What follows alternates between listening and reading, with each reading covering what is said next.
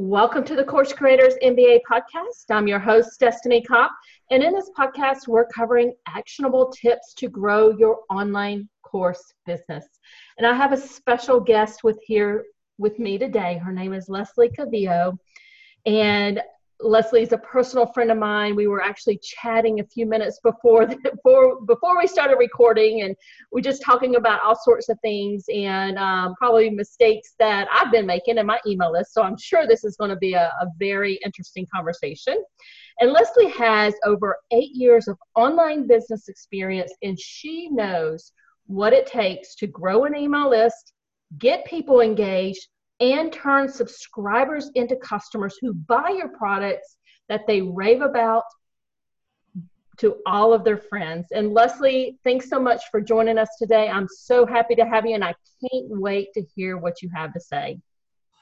Yes, I am so excited to be here. And email marketing and strategy, as not sexy as it sounds, is one of my favorite things to talk about. I know that social media Instagram, Pinterest, all those things sound so super sexy because everybody sees them online. Uh, you know, they're very image based and they're pretty, but email marketing is so powerful. Um, so, therefore, it's like I said, it's not super sexy, but when you start making money with it, it kind of is. yes, for sure. It is very important for all the course creators who are listening here today. So, but before we get started, and I do have some very specific questions to ask you, but before we get started, why don't you tell us a little bit about yourself, your journey, and how you got to where, you know, what you're doing today and focusing on email marketing. Okay, I will. Now, my husband always tells me I'm very long winded and I like to tell really long stories, so I'm going to condense, condense this as much as possible. So, I found out going back to Pinterest about blogging through Pinterest when I was a stay at home mom. So, I started an online blog, and very quickly I had blog posts go mega viral. And when I talk about mega viral, I was hitting a million page views within my first year. And one of those posts that went mega viral was about a DIY fix to my underwire bra. Funny enough. And so, of course, you know, once I got bit by that blogging viral bu- bug, I thought, what a great idea. I'm going to launch a product. I have all this traffic, I had this huge social media presence. So, you know, why not? Why not just launch a product? People are surely going to buy it. Well, Destini, I was wrong by the time I was, you know, got the product developed and I was ready to launch it, all that traffic had come and gone. And even though there was still traffic coming to my site and I had that Facebook page, I had no direct line of contact to the people that were really interested in that solution. They were nowhere to be found. So when I hit go or when I hit launch on the um, actual product page, I thought I was going to be a millionaire overnight. You know, you hear about all those overnight success stories. Yes, you do. well, I just want you to take a guess because I love asking people to, to just, you know, tell me how many products they think or how many of my product they think I sold that night. How many do you think I sold on day one? Uh, well, how many people were on your list at that time? Well, I didn't have one. That's kind of the subject of the oh, story. okay, so it's a little bit of a trick question, I guess, for me. So I'll guess a hundred. You are so kind. No, I sold one. I sold one that night. So I was going off of traffic to my site and I was going off of Facebook and you know Instagram, Facebook ads. None of that was around at the time because there's several it was about I don't know, like eight years ago. Maybe Instagram had just started. I didn't have a presence there. I don't know how old Instagram was, but I had no email list. So I was devastated. I had my mom who had invested in the product. I had my husband who had it. And I just remember sitting on my ki- or sitting at my kitchen table with this product everywhere. We were ready to fill orders. Like I had everybody standing by. And I was just like, what the heck went wrong? So after that, after having kind of like a mini breakdown, I started really researching like how to properly launch, like how to properly gauge interest and engage with people and make sure that a launch would be successful. And that's when I started finding out that the email list was the most important aspect of a successful launch because you are able to have that direct line of contact with those people who are interested in what you have to offer at any time so you're not relying on traffic you're not relying on you know an algorithm or anything like that and plus if I would have had a way to capture all the people, all those millions of people that came to my blog um, that were interested in the product, if I would have captured them on the email list, then sure, they probably would have been interested in buying. But I didn't do that. So that's when I started on my mission to figure out everything I could about email marketing, but not just about growing a massive list full of people. I wanted to figure out how to make email marketing as profitable as possible. And I learned how to um, create a system that attracts the right people that are not just um, there to seek out freebies, but are also going to convert as buyers.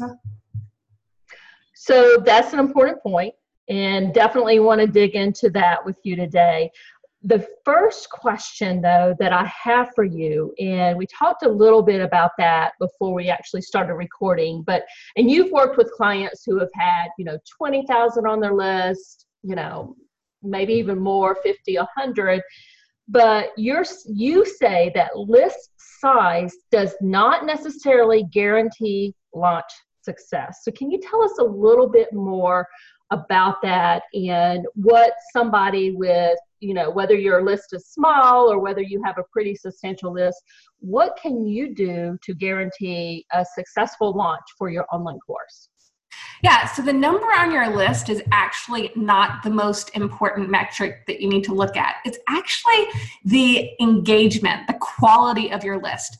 So if you have 50,000 people on your email list and they are not opening and engaging with your with your emails, then that's actually not very valuable to you. That means that people aren't going to buy. If you have a smaller email list and they're all opening, or 95% of them are opening your emails and they're very much connected and engaged with you, and they're your, they're your ideal customers, then you're going to have a much more successful launch than those people with these big lists that nobody's engaging with. Does that make sense? Yes, it does. So I guess what let, us just say that I have a list uh-huh. and um, I, you know, have been building it for a while. Maybe it's, you know, a, a few thousand. Let's just use that as an example. But my open rates are definitely lower than what I would like them to be. What would you suggest you do to, you know, kind of build that engagement? Okay, so a couple of things. So, first of all, I'm going to just tell you some of the mis- mistakes people make. You want to make sure that the first thing you do is not focused on growing your list first. You want to set up the systems in place first before you focus on growth. So, in my program, we don't even worry about growing our list until we put all the automations in place to nurture our list first. So we create what we what I call is the ideal incentive. So we create our freebie first. It's attracting like the our best customers, our best audience, and then we're going to nurture them as they come on our list. And you don't want to grow your list until you're able to nurture them right off the bat. Because if you're just putting people into like your little uh, database or your little email pot and you're just letting them sit there with nothing going to them, they're just going to go cold and then it's just a waste of money that you've spent growing that list. Does that make sense? Yeah. So you get you you have this awesome freebie, uh-huh. and they sign up for your your list, um, your email list. What in terms of nurturing them? How do what is what are you what are your suggestions on that? How would we go about doing that? So I typically do a, at least a three or five day nurture sequence. Three is typically, you know, pretty good. It just depends on your audience. On, on your audience, and you really want to keep your audience in mind when you're creating that. Like, for instance, I have one student whose audience are busy moms, and she's saying, you know, I really don't think that the, that my moms are taking the actions I want them to inside of my nurture sequence. And I said, well, you know, tell me a little bit more about what's what's inside of you know one of the emails and she explained and it turns out that it's just really long very text heavy emails. And i said well no busy mom is going to read like a 500 word email. So keep the um, the content inside of each one of your nurture sequence emails. You know um, in relation to the type of audience you have. So if you if you're targeting busy moms make sure that that they're short and they're able to consume the content quickly. You want to make sure that at least in the first one that you're introducing yourself and telling them why they want to follow you like what what valuable information you're going to provide. And i really like to be entertaining because you really want to stand out in this crowded online world okay um, the other two are just again providing value you can definitely open a loop at the end of the email and let them know to um, come back tomorrow because you're going to give them something else i like to to give more freebies each day and again, this is creating brand awareness and ha- really getting them to get to know who you are and why they need to pay attention to you and what value you're going to give to them. Okay. So we, um, you know, set up our nurture sequence, and let's just say we feel pretty confident with that. What do we do after that? Okay, so the next step is engaging with them and i like the rhythm of a weekly newsletter now some people will send five newsletters a week if you have if you have an in- indication that that's what your audience wants and you have the bandwidth to do that go for it i personally like the rhythm of once or twice a week it just depends on your goals um, but you definitely in my opinion, once a week need to stay in front of your audience with a newsletter. And some people get a little antsy. They're like, oh, nobody reads newsletters once a week. But it's just like anything, you have got to stay in front of your audience. Just like on Instagram, just like on Facebook, you need to, to stay there in order to create awareness, to be able to be in front of your audience. Now, everybody's not going to open your email the day it's delivered. They may come back through and read it a day later or two days later, and that's just fine. But I would say stay on a steady rhythm of once a week delivering that high value content with your newsletter to keep your audience engaged. And you'll be surprised if you're writing really great content that's engaging and that's really providing value. And I know I'm saying value again and again and again, but people want entertainment. They want also to be educated and they want value. If you're really doing a good job curating newsletters that provide those things, people will read them and they will respond to them. That's another thing I teach is getting people to engage with your emails just like you do when you're curating posts for Instagram or Facebook. Like I'm so about using email to to um, encourage engagement, encourage responses as well. So, what are some things we could do to encourage engagement? Just give it, can we get some examples? Yeah, ask questions. So, at the very end of my emails, whatever subject I'm talking about, I will ask the audience or my readers a question. Now, a couple of tips for your newsletter. You don't want to talk to the people uh, on your list like they're a group of people. You want to talk to them like they're one person, like they're your friend. So um, write to that person just like you're like I'm talking to you, Destini. So hey, you know, I was thinking about you the other day, and you know, blah blah blah blah blah. And so I just really would like your opinion on this what were what were you thinking and blah blah or what are you thinking about this and whatever like pose it just like you would be writing to a friend and people will respond and here's the thing about responses you get so much valuable market research information from the replies in your emails. And the difference between replies and emails and then social media responses is that these are private. And so people are a lot more willing to disclose a lot more detailed information through email than they typically will on social media. All great points. So we've done our nurture sequence. We're let's just say that we're doing our weekly newsletter. What when would we be ready to actually sell to them? Well, it I mean honestly it doesn't take too awful long if you have an engaged nurtured community. So if you're ready to if you're wanting to launch i mean you can go into a launch um, six weeks eight weeks any anything like that. Now if you already have a product that you want to embed into your nurture sequence you can introduce a product in your nurture sequence if you want to or or a service you can do that up in the nurture sequence or in any of your emails as well. It just depends on which one you're doing it. If it's a launch or a nurture or or you already have an existing product, you can sell um, either way. Does that make sense? Yeah, it does. So in that nurture sequence, it you would you say it's important to let people know, you know, how they could work with us or how we can help them is another way to put it. Yep, you can absolutely do that. Um, I typically like to, um, you, you can weave it in the first email, but you definitely don't want to do like a hard sell in the very first email because it can be a little bit like, okay, wait a second, I don't know you yet. You can definitely like start introducing the fact that, you know, like I'll say things like even in this interview where I'm talking about my students, but I've never mentioned like the exact name or go by my course or anything. Does that make sense? Like you can weave in the fact that my coaching clients and so that they're they're subconsciously learning that you're offering services, yet you're not directly really hard selling them in that first email.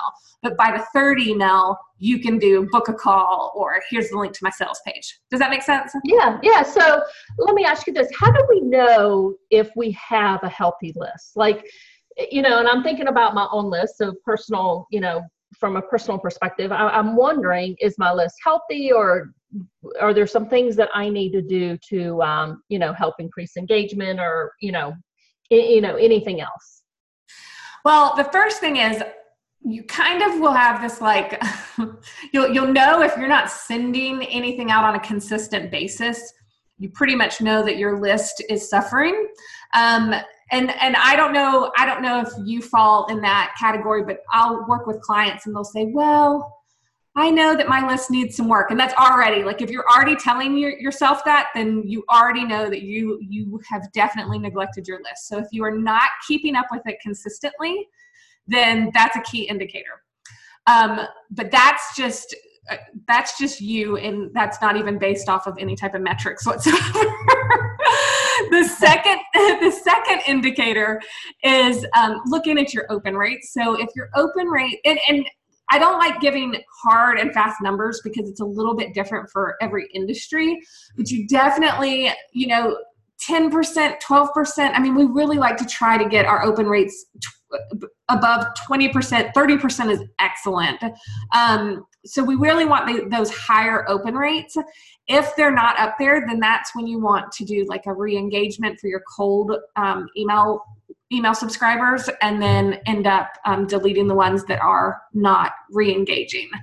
Um, another way to tell if your email list is um, is healthy is the amount of people that are responding that are telling you you know um, gosh i really love your email or that one really moved me today or gosh that was so funny. The resp- the replies and responses you're getting. So the more um, the more that people are responding the better. And also looking at the click through rates like if you're um, if you're asking people to take action and they're taking actions then that's a key indicator that um, you have a you have a healthy list. So you talked about um, looking at the cold su- subscribers. What do you suggest that we do um, for that? How often should we review that? And if we have, uh, you know, a good portion of our list that are that have been identified as cold, what should we do? So, depending on the size of your list and how fast it's growing, will depend on how um, frequently you need to um, clean it. So if you're running ads and it's growing pretty rapidly, you typically will want to clean it a lot faster. It might be every month, it might be every two months. But if you're having a little bit of a slower uh, slower growth and it's growing organically, those leads are usually a little bit more qualified. So you can do that more on like a quarterly basis. And it depends on your system, but you can you can segment out your cold subscribers. And what I like to do is send something of high value to them. It can be a new freebie, it could be an old freebie, it can be just something to pique their interest. What I don't like doing is sending out do you still love me? Are you breaking up with me? I hate guilt guilt tripping people. Like I just don't like it. And that's the thing, that's a tactic that a lot of gurus teach and I'm just maybe I'm on maybe I just I don't know. This is not my thing. I don't know if you've ever heard that one or you've gotten it. I, have actually gotten those type of emails before, and that's when I really do hit delete on them or unsubscribe, I should say.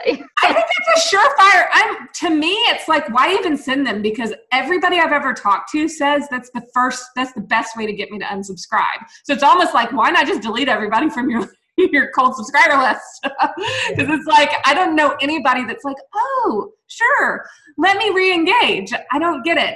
So to me it's like why not do something more authentic? Because if people are really if, if the goal here is maybe they were busy and they forgot about you then maybe we should do something to get them to re-engage. So why not do what we did in the beginning and provide them something of value again and remind them of why they signed up with us in the beginning. And guilt tripping them to re engage to me seems very counterproductive, right? Because at the end of the day, what we want is high quality leads. So, what I suggest is you know providing something of value it doesn't have to be a freebie it can be a conversation or a or, or a you know content within the email that reminds them of why they signed up. A link to an article or to a blog post or to a facebook live video that was valuable.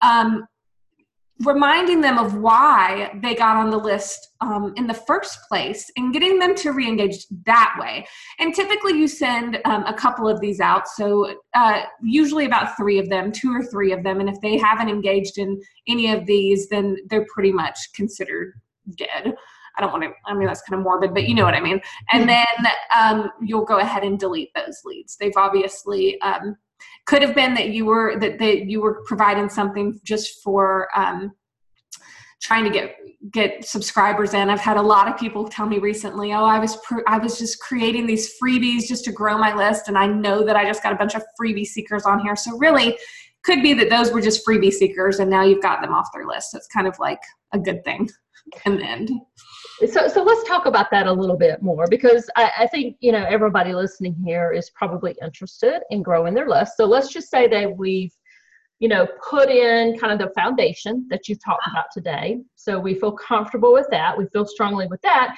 and now we need we're interested in growing our list, um, and we don't want to grow it with what you said with the freebie seekers. So what would you suggest that we do? Okay, perfect.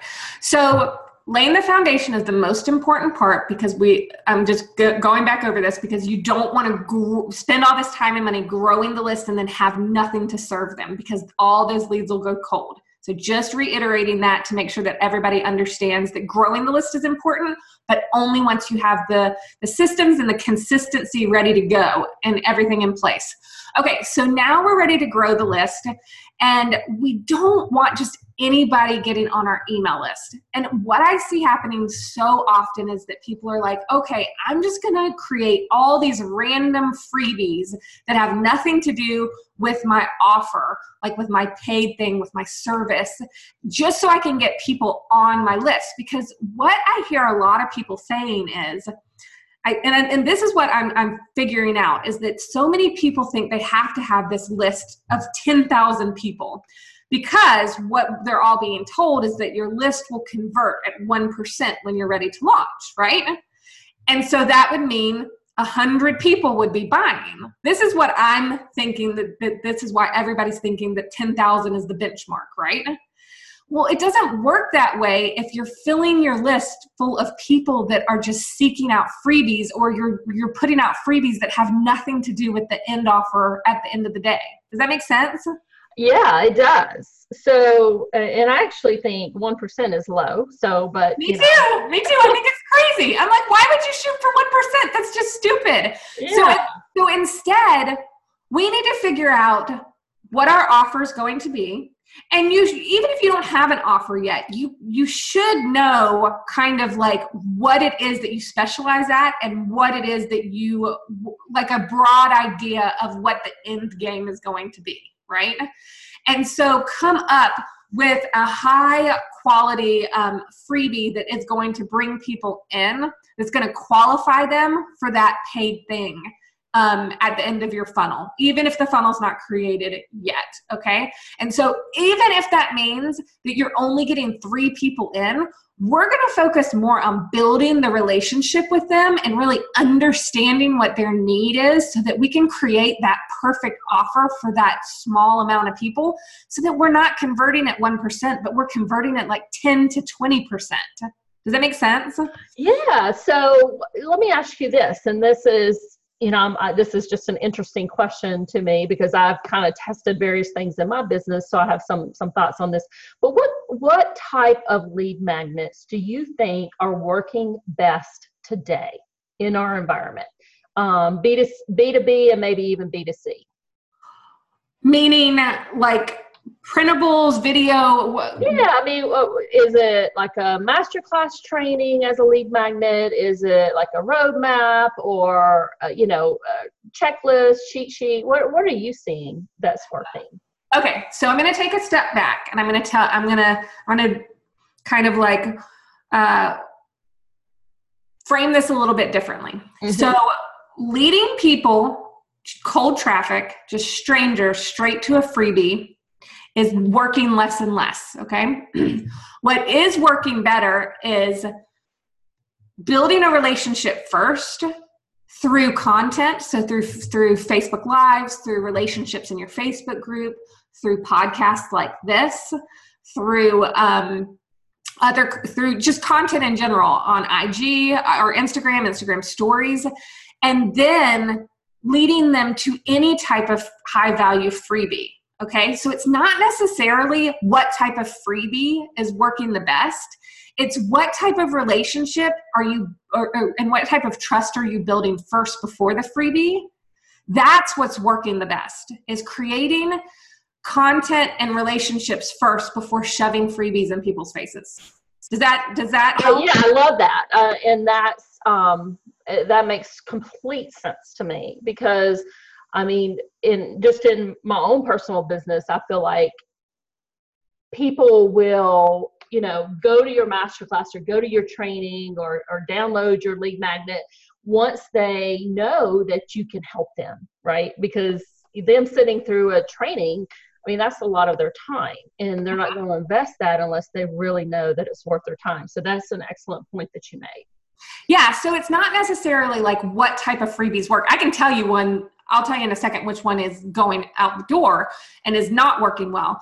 But uh, but the majority of freebies, um, like the, the method of delivery, audio, video, um, printable, those all work. It's but the way in which they're um, pre- print presented is different. Like no like people are so over being um, inundated with free stuff. They're sick of it like there's just so much of it out there. So it used to be it, it was like um, an email address was a was currency and it still is. And people were a little were a lot more giving of that currency. First it was just sign up for my newsletter and people were like okay sure here here's my email address here's that currency exchange. Then it was like okay well now they've upped the ante. Now you have to give a freebie in order to get the email address. Well now the ante's upped even more and it's like now you need to provide me with some valuable free content like you need to build my trust and relationship be it with some facebook ad content first. It might be some some facebook live videos. It may be some um, i don't know uh, anyways just like some sort of free content before they're willing to give your free thing a chance. So the ante is raised. Freebies are not going away. It's just the it's just people are being a lot more selective about who they're actually going to download freebies from. Excellent point. Um, is there any other tip or anything else that you would like to tell the audience about today related to email marketing that we haven't covered? Yeah, so I did say that there was one freebie that. Um, oh yeah, yeah. You got to tell us that tip. okay, so about five years ago, the free printable or the free library was um, a big thing. And I will say that we are seeing that the libraries are the biggest source of um, attracting freebie seekers that are not converting to paying customers now. And so we're seeing a lot of people disassembling their free resource libraries and making it so that um, people have to work harder for getting those downloads. So no longer are those those people converting. My friend jennifer priest gave me a really great quote. She she and this is she said this is her thing that she tells her clients.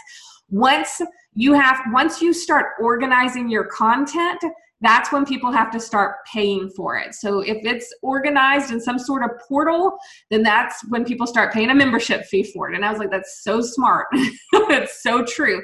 But we are seeing that the membership freebie model is no longer con- converting very well for um, for people going from subscriber to, to customer. So yeah.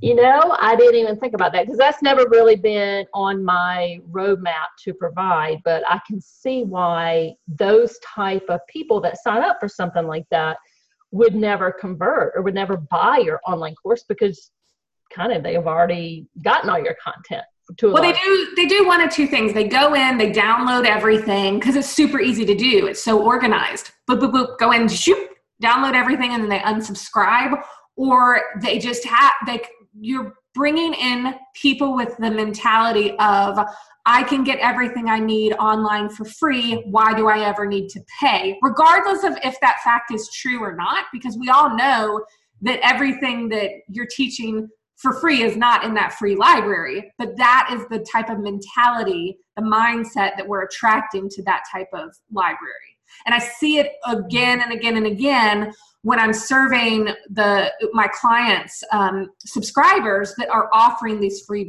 freebie libraries. That's the mentality we're attracting.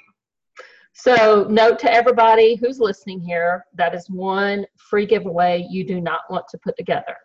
Yeah, they used to work. They used to yeah. work great. And there, there's a lot of people that had really great success. And again, there's always exceptions to the rule because I know somebody will be like, it's working great for me. There's always an exception to the rule. So if it's working great and you're making millions, kudos, great.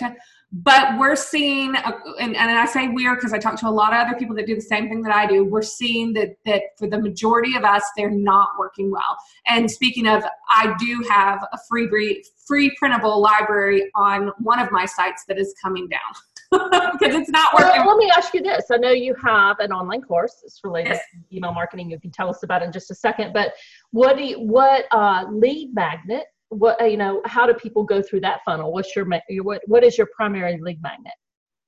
So i have two right now and one is a getting oh gosh now i'm thinking it's the getting started with email marketing maybe that's the title or the ultimate guide to email marketing. Uh-huh. so that's one of that's one of my lead magnets and it's on my home page and it's you know get, kind of talking about the myths that we talked about today and the foundations.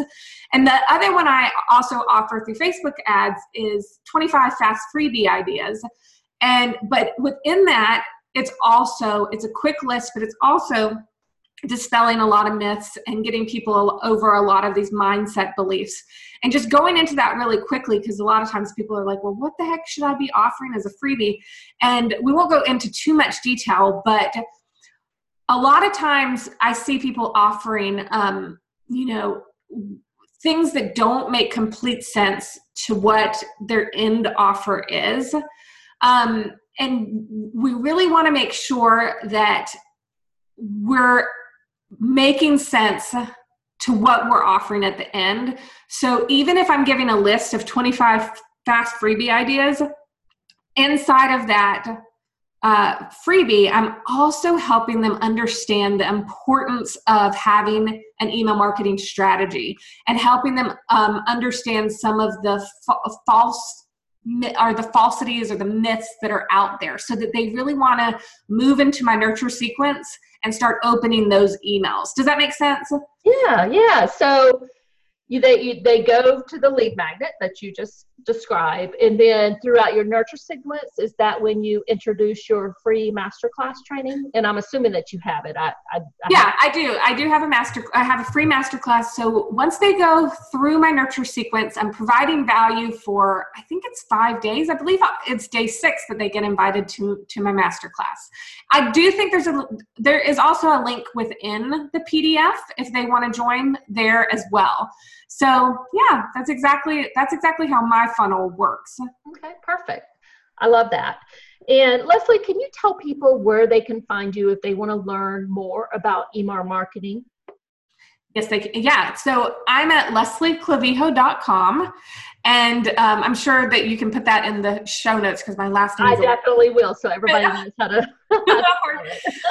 but on Facebook, I have a group called the Launch Room, and that is where we learn about um, profitable email marketing so that um, just so I lay this out here, the, one of the most important things to do is to make sure that your email list is engaged before you launch your course, or else you'll find this is where so many people get frustrated is that they spend so much time on the building of their course and then they neglect their their um, email list and then they go to start sending emails and nobody is interested because you've neglected them. You forgot about the relationship there.